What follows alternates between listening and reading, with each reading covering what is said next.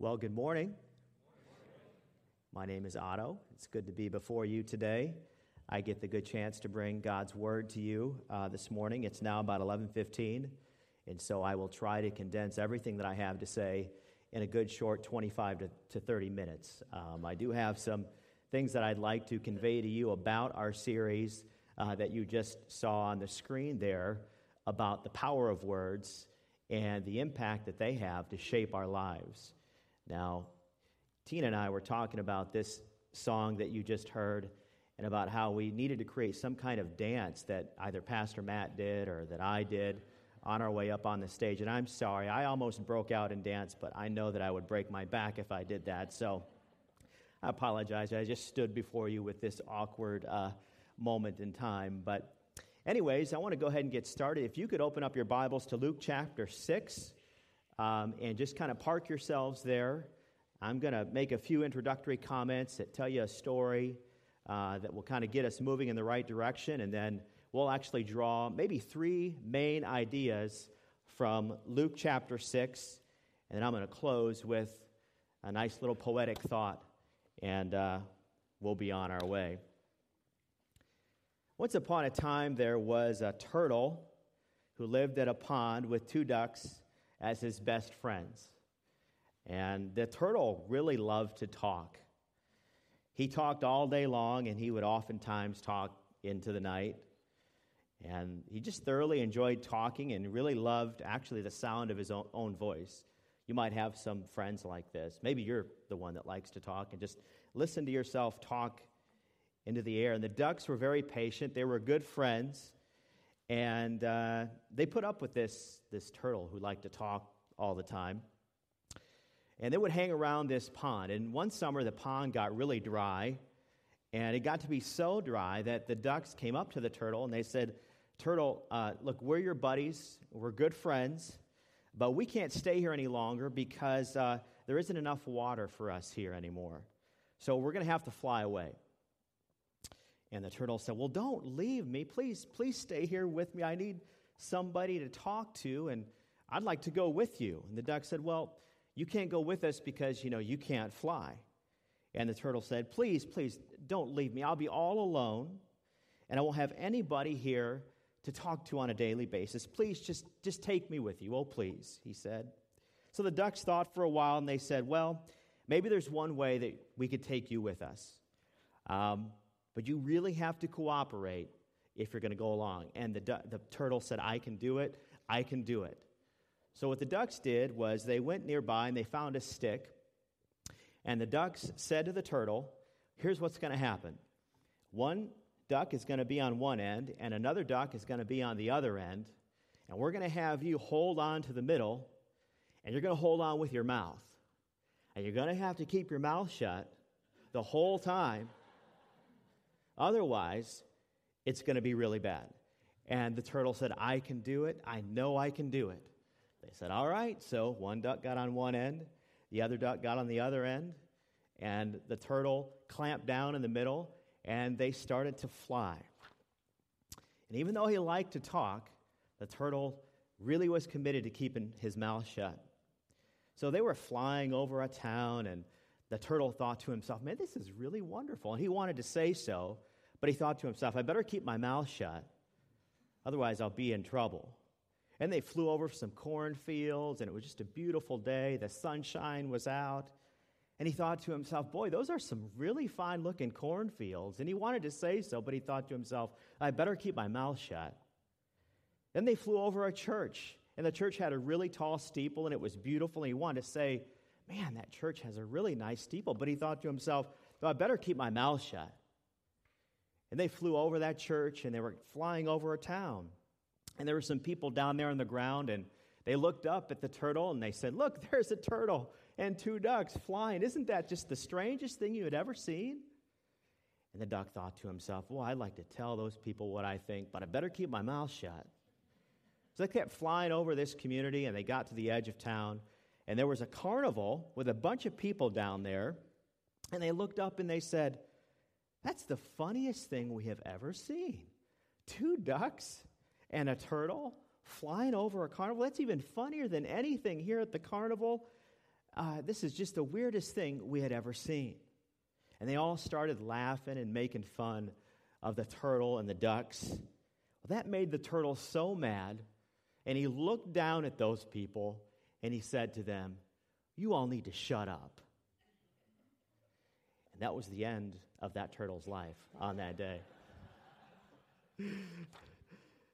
so, the last few weeks, we've been doing a series, I think you get the point, on the power of our words. And knowing what to say and knowing when to say it can mean the difference between life and death, as it did for this turtle. In fact, we've based our entire series on Proverbs 18:21, which says, "The tongue has the power of life and death." So the point here is that when we speak words, our words can have a, such a profound impact on the lives that we live. Things that come alive and flourish can come alive and flourish because of the words that we speak, or they can shrivel up and die because of the words that we speak. Our words have power to shape lives of our own, lives around us, and really, you know, the lives even within this church. And so, as I thought about this, it reminded me of something I came across as a communication student.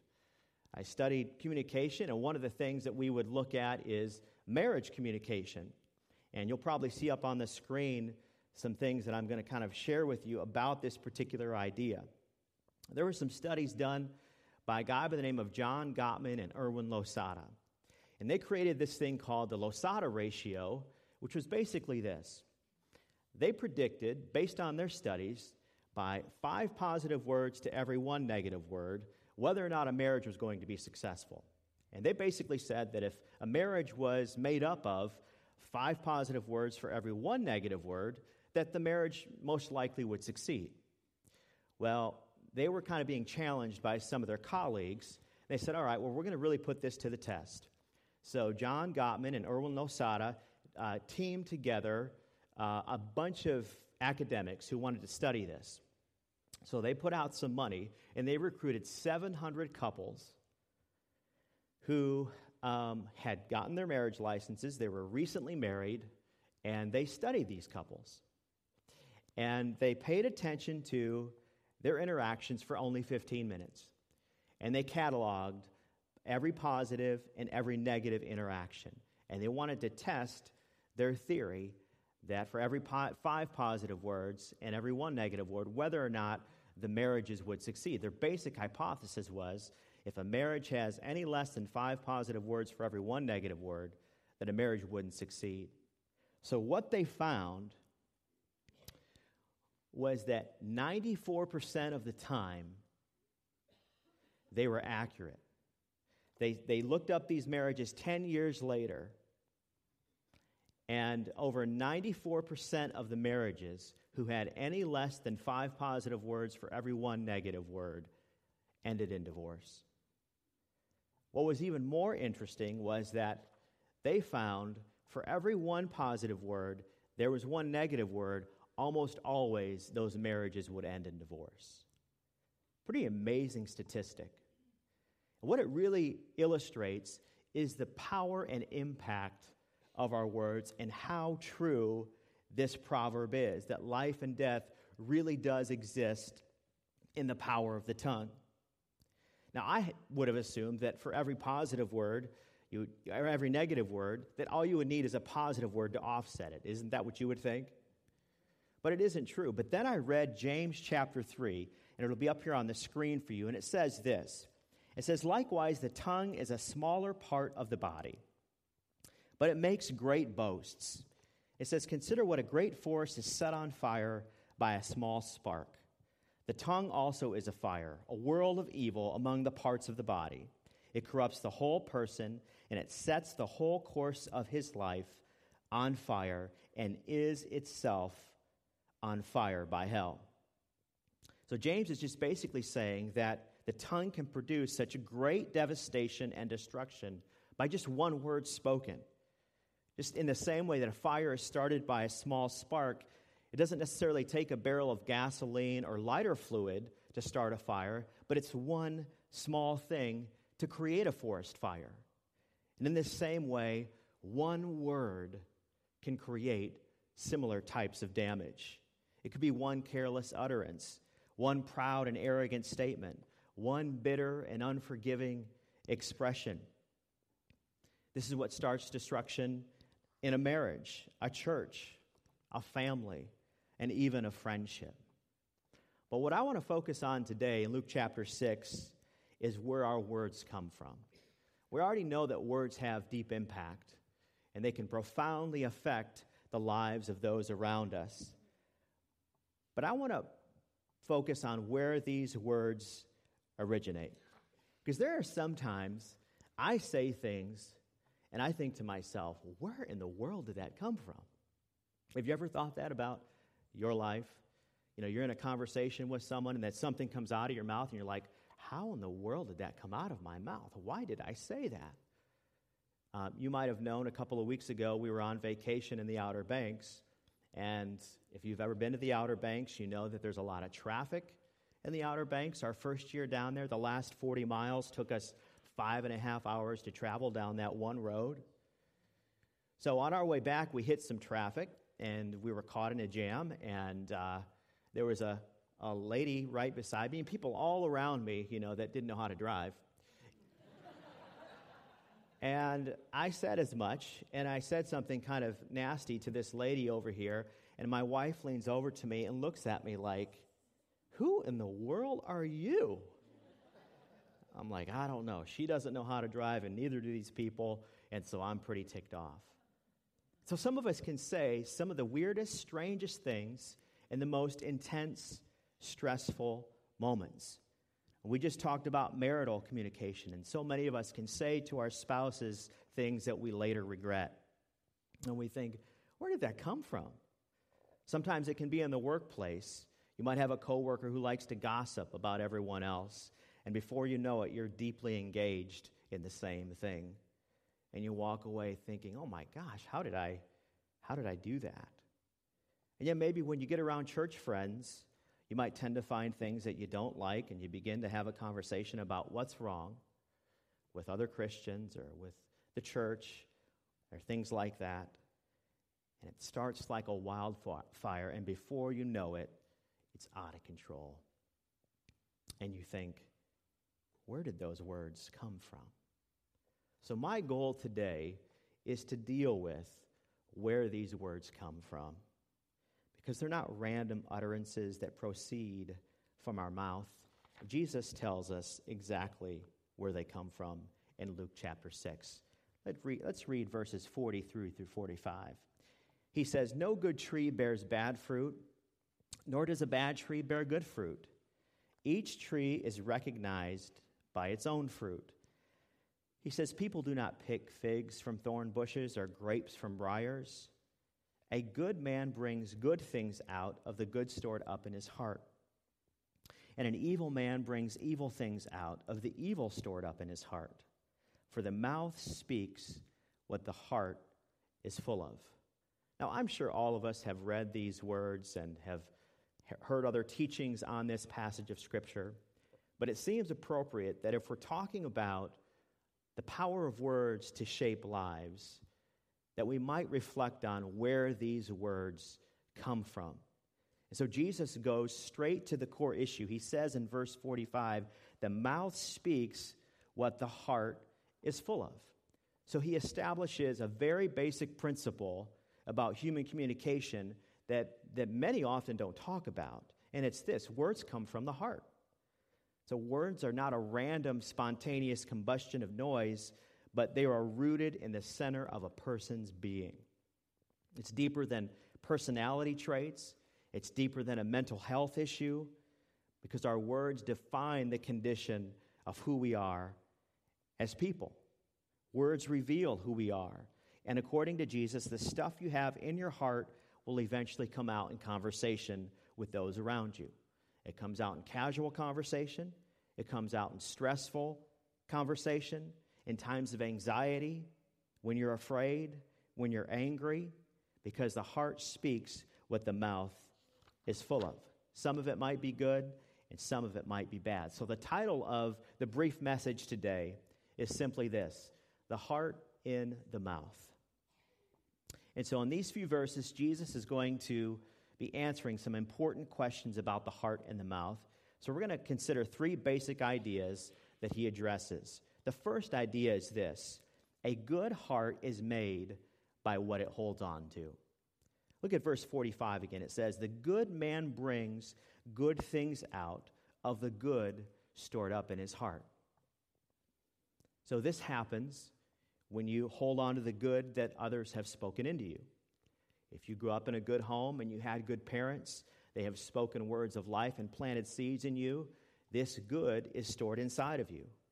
This also happens when you hold on to God's word that is planted inside of you. If you park yourself in Sunday school, if you go to a small group, if you read God's word on a daily basis, this is stored inside of you and it eventually comes out. This happens when you hold on to the testimony of what God has done in your life. When you're having a bad day and you're having a challenge, and you think about the stuff that God has done in your life, this is what is stored in your heart. This also happens when you have an undivided focus on God's plan for your life. Things will get bad, people will speak negatively, but if you focus on the plan that God has for your life, it's stored in your heart because whatever you hold on to is what will live and grow inside of you.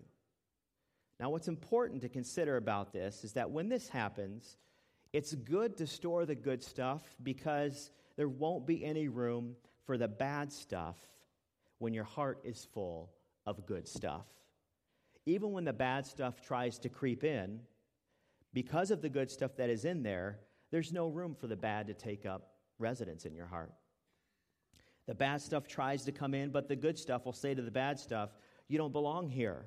We only let good stuff in. For example, when a person is rejected by someone in their life, it will not be allowed to take root in that person's heart because of your identity in Christ that takes up too much space. When someone lies about you, these lies will not be able to take root because too many people have spoken truth over your life. When things start to go bad in your career, you don't become consumed with worry because your belief is that God has a plan for your life and it takes up too much space. And so when someone tries to challenge your belief in God's truth, your faith doesn't wane because there's too much of God's word that takes up the space. And this is what happened, for instance, to Jesus when he was challenged by the devil.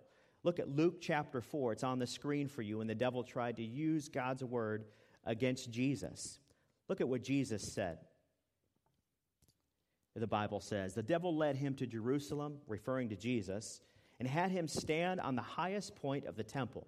This is what the devil said If you're the Son of God, throw yourself down from here.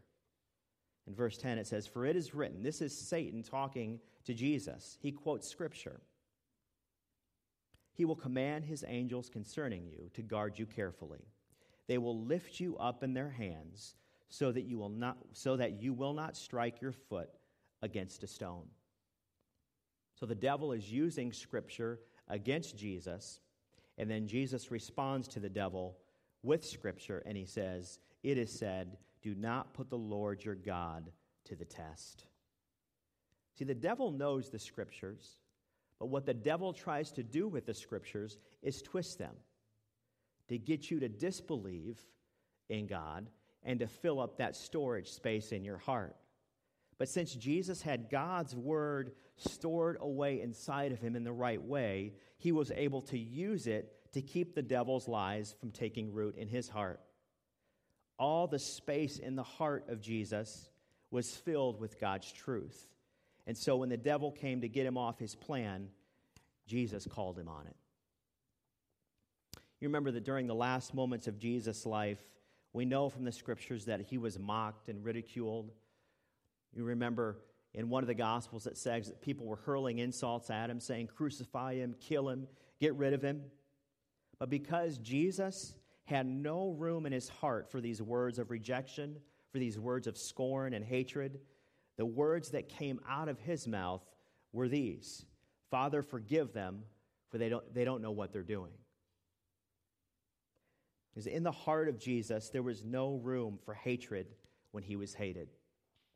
In the heart of Jesus, there was no room for condemnation when he was mocked. In the heart of Jesus, there was no room for revenge when he was falsely executed. And in the heart of Jesus, there was no there was only room for forgiveness, and he gave that to his accusers. See, good on good is easy. When somebody treats you nicely and they're kind, that's an easy thing to do. The world can do that just fine. But good on evil is godly. And this is how a heart be, this is how a heart becomes good and that's how good comes out of a heart. There just isn't any space for it when a heart is full of good stuff. But in this passage, Jesus also deals with how a person develops a bad heart in this same verse, which is simply the opposite of what we just talked about, which is this a bad heart is made by what it holds on to. Look at verse 45. He says, The evil man brings evil out of the evil stored up in his heart. Now, the interesting thing about this verse is to consider the audience to whom Jesus is speaking. He's teaching people that have made a decision to follow him. So these are people that would be considered Christians, they're his disciples, and it's a pretty large group of people. This sermon is actually called the Sermon on the Plain. Um, there's the Sermon on the Mount. Well, he came down from a mountain and he was on level ground and he was preaching to his followers. So it's people like you and I who are in the audience and he's telling them about this very important truth that can happen to them even as his followers. And he knows how even they can be subject to harboring things in their hearts that are not of God. Now, the tricky thing is that God is in our hearts. And in this case, he's, he's just in our hearts with all this other stuff. So when Jesus is talking about this, he's saying that it's not that God is not in your heart, it's just that God is in your heart with all of this other stuff that you're letting to come in. It's just that the bad stuff is taking up more space than the good stuff.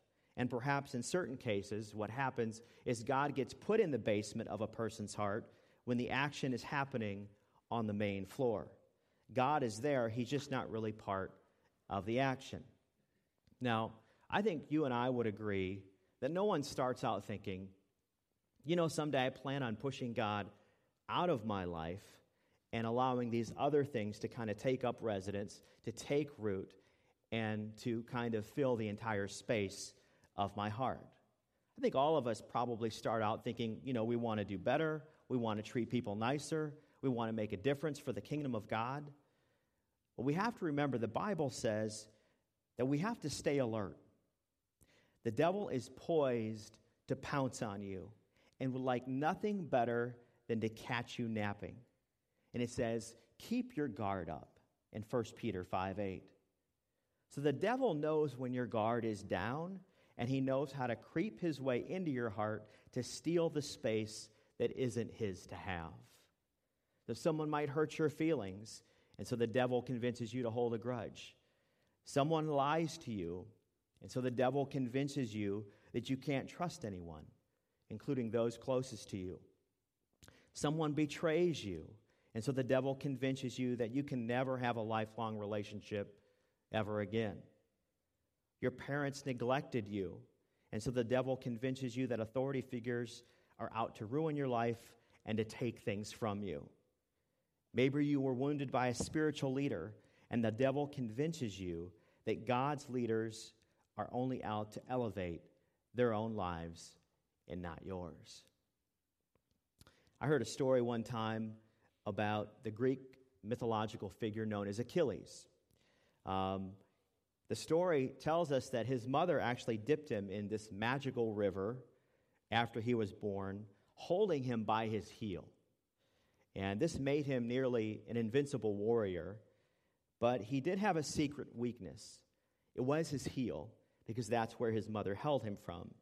And the story goes that in the Battle of Troy, his opposition, known as Apollo, knowing of his vulnerable spot, directed somebody with a bow and arrow to shoot him in the heel, and it hit his heel, and Achilles died from that wound.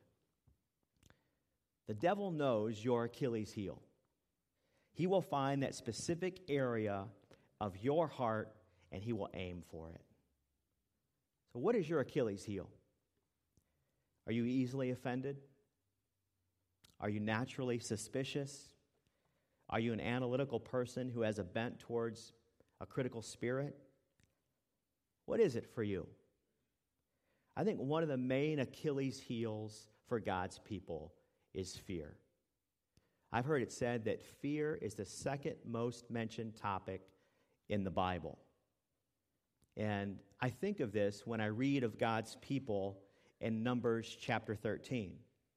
When they were about to enter the promised land, you remember God told Moses to send 12 spies to check out the land of Canaan, and he sent one from each tribe of Israel. When the spies came back, they said that the land was beautiful. They said it was plush, flowing with milk and honey. They even brought some fruit back from the land for everyone to see, but they only had one problem. That most of the spies came back and started telling the people that the land is very powerful. They said the cities are walled up, they can't be penetrated. They even said the people that were there looked like Goliath. And so they were seized by fear. And this is what the spies said in Numbers chapter 13. Take a look on the screen. It says, We can't attack these people, they are stronger than we are. And they spread among the Israelites a bad report about the land that they had explored. They said, The land that we explored devours those living in it. All the people we saw there are of great size. We seemed like grasshoppers in our own eyes, and we looked the same to them. You see, fear had filled their hearts, and it filled their mouths. So much so to the point where this fear was spread throughout the entire community of God's people, and out of the overflow of their hearts, these spies spoke fear into one another to a point where they started to change how they viewed themselves. They said, We are like grasshoppers in our own eyes. See, when fear takes up too much storage space in a person's heart, they start to even speak a false identity about who they are. For instance, fear even led Moses to tell God that he was incapable of leading God's people because he stuttered and had never been a good speaker. But if you read in Acts chapter 7, it tells us that Moses had one of the most advanced educations uh, in, in his time. Often we don't read about that. Moses was very well trained, very well prepared, but he had allowed fear to take up too much space to a point where he started to perceive himself as an incapable leader. The fear is such a powerful force that can convince us of things that prevent us from stepping into the promise that God has for us. So when Jesus talks about an evil heart, he is saying that this can happen to people like you and me, to the people of God, people like the Israelites, people like Moses. And eventually, this stuff that is in your heart begins to come out of your mouth, which leads to our last idea. Your mouth speaks what your heart has held on to. So, if you want to know what is in a person's heart, it's not really hard to figure out, says Jesus. Just listen to what they talk about. This is what he says in Luke chapter 6, verses 44 and 45. I'm just taking a few phrases out. He says, Each tree is recognized by its own fruit. And what he means is captured in verse 45 when he says, For the mouth speaks what the heart is full of. So Jesus is saying that you will speak in accordance with what you have in your heart. The fruit from the tree will always correspond to the root of the tree. So, what you have held onto in your heart below the surface will eventually make its way out of your mouth above the surface. In the same way, if a person claims to be a follower of Jesus, certain things come out of their lives and they should produce a certain kind of fruit in their lives. So, where I want to kind of close things out today is with a passage of Scripture that we all know about, but it relates based on what we see here in Luke chapter 6. Galatians 5:22 is a very famous verse that all of us know about. It's about the fruit of the spirit. And this is what Paul says about the fruit of the spirit. He says, "But the fruit of the spirit is love, it's joy, it's peace, patience, kindness, goodness, faithfulness, gentleness, and self control. Now, what I have done for you to kind of further unpack this idea is I have provided um, kind of a, a, page up here for you, and um, um, we're going to compare the fruit of the Spirit with what I am referring to as the fruit of the self. So I did a little bit of research this week, and I found uh, kind of corresponding research that says fruit of the self is kind of made up of these terms that you see here uh, to your right, it's to my left. And then fruit of the Spirit are the things that I just read about in chapter chapter 22, excuse me, chapter 5, verse 22 in Galatians. So, to help us kind of bring all of these pieces together, what I'd like to do is take this a step further and talk about the corresponding nature of fruit and the heart. Because if the heart is known by the mouth, the kind of heart you have will speak these kinds of words. So, I'm going to kind of go through these in rapid succession. So, be ready for me, Tina. A heart full of indifference will often speak words that make people feel less value. Whereas, in contrast to this, a heart full of love will speak words that make people feel more value. A heart full of sorrow will speak words that make people feel like life has no meaning.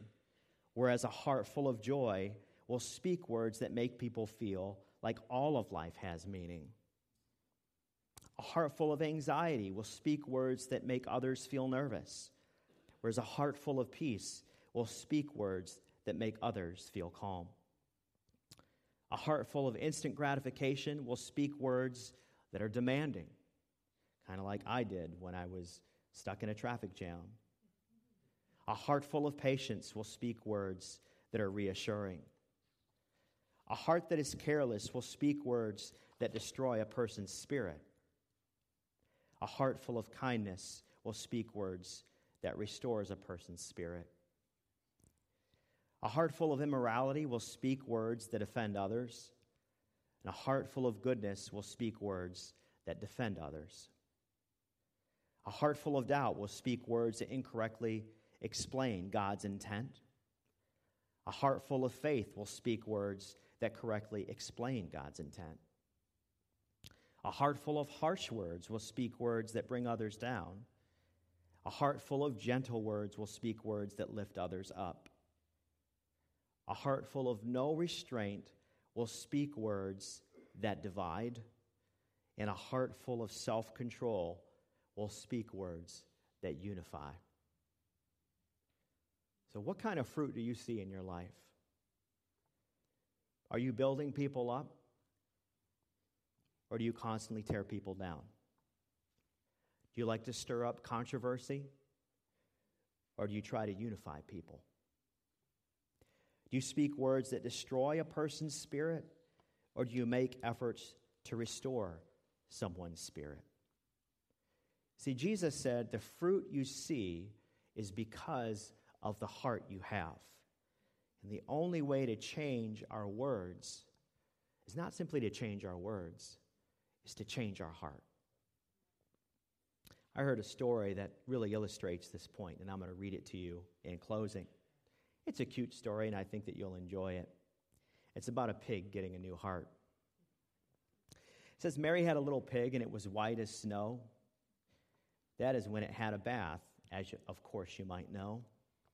But Mary had an awful time to keep the piggy clean, for it was just the dirtiest pig that one had ever seen. She'd wash him and she'd scrub him till he would squirm and squeal, as if he wanted her to know it was an unfair deal. And then inside his green backyard, he'd plan from morning to night, unless he happened to sneak out and lose himself from sight. And then when Mary found him, he'd be blacker than ever before. So Mary'd get the soap again and scrub the pig some more. Poor Mary thought and wondered, uh, wondered much what she could ever do until she figured out a plan, and this is what she carried through. She took him to a doctor who put the pig to sleep, and then he took his heart right out, but not, of course, to keep. And then he took a little lamb and took his heart out too, and put it in the little pig before the piggy knew. When the little piggy did awake, he had no more desire to wallow in the mud again or ever in the mire. and try as hard as he ever could, he never understood how such a pig as once as he could ever be so good. I don't know about you, but sometimes I would like a new heart. Because I'm often very ashamed of the words that I speak. I'm often very ashamed of the words that proceed from my mouth. I had to apologize to my wife yesterday for words that I spoke to her in the morning. And there are times when I would prefer to have new speech. But to have new speech, you have to have a new heart. And God offers us all this opportunity in the book of Ezekiel, chapter 36, verse 26. From the Message Bible, look at the screen. It says this I will give you a new heart and put a new spirit in you. I'll remove the stone heart from your body and replace it with a heart that's God willed, not self willed. I'll put my spirit in you and make it possible for you to do what I tell you and live by my commands. You'll once again live in the land I gave your ancestors. You'll be my people, and I'll be your God. So I guess the question today is not do you want to speak new words? It's a deeper question. Are you willing to let God put a new heart in you? Let's pray. Father in heaven, we thank you for the words of wisdom that you offer to us from your Son, Jesus. Many of us can find ourselves embroiled in a conversation that later on does damage, that later on has repercussions that we wish we could to- totally delete and erase from our lives. But you have told us that you will put a new heart in our lives so that we can speak new words to others. I pray for anyone in this room right now who heard this message and who is holding on to things in their heart that produces words that are inconsistent with what you want them to speak and with what they want to speak.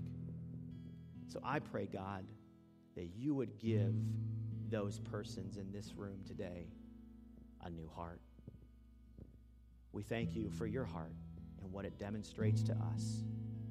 That you're willing to lay down the offenses, lay down the anger, lay down the criticism, lay down the rejection, respond with a good heart.